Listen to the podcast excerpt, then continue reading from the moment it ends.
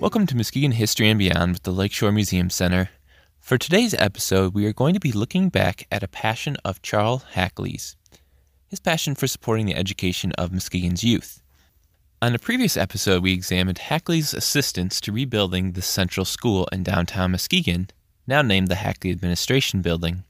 Today, though, we will be tackling a project he spent even more money to see constructed and to see it flourish the Hackley Manual Training School. The Hackley Manual Training School got its start at a school board meeting on October 18, 1895, when Charles Hackley, the president of the board at the time, temporarily vacated his seat and handed to Mr. Nims an envelope with a letter inside that he told him to read, which stated Hackley's plan. He would provide the board with $30,000 for the construction and purchase of equipment of a manual training school. He would also give $5,000 for every year he was alive for the upkeep of said school. He also stipulated that he would put in his will that a $100,000 endowment would be left for the school. According to the Chronicle, once the letter was read, all eyes turned to Mr. Hackley, whose face was flushed and who seemed anxious for someone to break the silence, which Mr. Nims did by saying, This is a surprise party. The school will be a splendid addition to our school system. The proposal was, of course, accepted by the board, and work began to figure out the where, how, and what for the school. In January of 1896, the project began in earnest as work began to secure ground to put the school on. A group from Muskegon schools also toured other manual schools, such as the one in Menomonie, Wisconsin, and one in Chicago. In the end, a location was picked right by the high school so that students could easily walk between them if they wished to do classes at both. The lots were secured for $5,500. A firm was then selected to design the school building, and it ended up being the same company who had designed the Hackley Library and the high school building. When the manual training school was designed, it was created to look like the adjacent high school and to also be expanded if there was a need, with wings easily added to either side. For these wings, Hackley promised to donate $15,000 for their construction if that time came. Construction work began in July of 1896. As they started building, they realized costs were going to be more than anticipated, and Charles Hackley came to the rescue. He donated another $15,000 on top of his original $30,000. In total, this $45,000 would be around $1.4 million today. So you can see Hackley wanted no expenses spared.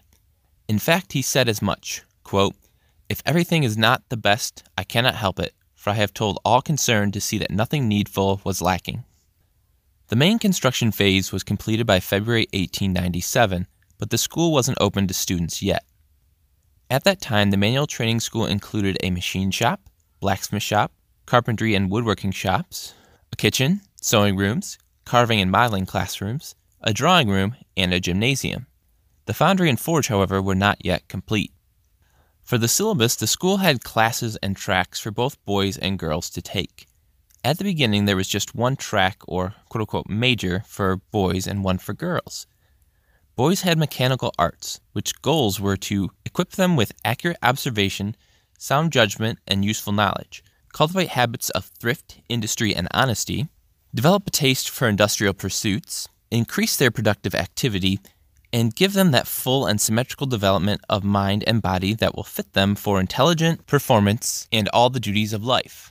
Second, enable them to enter any of the scientific or engineering courses or colleges or schools of technology.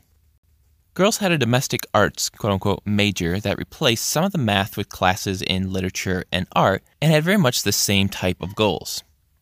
The overall purpose of the school, I think, is summed up best by Superintendent Hathaway, who said of the manual training school it is intended to make the entire child go to school rather than just the child's brain. On October 20th, 1897, the school was dedicated to much fanfare as it was the first of its kind to open in Michigan. It was very successful and quickly became the model for other schools like it in Michigan. Letters would come in inquiring about the school and its operation, and delegations would come to see how it ran. One such was a group of businessmen from Grand Rapids representing the Labor and Trade Council who visited in 1899. They had come to check it out as they were worried about what a school such as this might do to the trade industry. They feared that these students would flood the market with skilled laborers and would dilute the work so much that no one would be able to survive. They found their fears to be unfounded, though, as tradesmen in Muskegon had as well. They said of the school, It is not a trade school. It teaches no trade, while it does teach the rudiments of the basic manual branches. For that reason, it cannot be a menace to skilled craftsmen and labor unions. They went on to say it could only benefit the city it is located in. In 1900, the wings that were planned for the original building needed to be added as the school was near its maximum capacity with 600 students. If you can see our cover art image for this episode, you can see the two wings on the sides of the main building. This expansion allowed for another 500 students to be at the school. As Hackley promised in the original donation, he would pay $7,500 for each wing, However, the actual cost was greater, totaling some $34,000 instead of the $15,000 originally planned. Hackley still graciously honored his original promise, giving an extra $19,000 to see the project finished. At the same time, he reevaluated his yearly donation, upping it from $5,000 a year to $11,000 per year to meet increased needs. Finally, he changed his will to up the endowment for the school. If you recall from earlier in the episode, Hackley had promised a $100,000 endowment to the school upon his death. This he changed to be $250,000 upon his death, which occurred in 1905. As the years went on, the school continued seeing success, and many Muskegon notables, such as Wally Berg, attended the manual training school and took classes there. By the 1960s, many upgrades were needed to the school, and the decision was made to tear down the building instead of paying for costly upgrades. Before we wrap up today, I want to tackle why Charles Hackley supported the manual training school so much.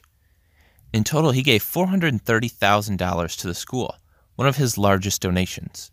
While we cannot say for sure, I would like to try my best to guess. For a few years prior to 1895, there had been talk in the papers about building a manual training school, as they had seen great success in other states. At that time, Muskegon was in a recession as lumbering was declining. Hackley, like others, knew in order for Muskegon to survive and thrive, it had to be more than a lumbering town. This school was one way to get children the skills and interest in other career paths that were needed to help Muskegon change. Hackley always believed that Muskegon could be a great town, and I think he knew that it was not only him that could make that happen, but the generations to come after him that would have to seize the torch, and that an education would be key in cultivating those who would carry his legacy on. I'd like to thank you for listening, and we'll be back next week, Wednesday, for another episode.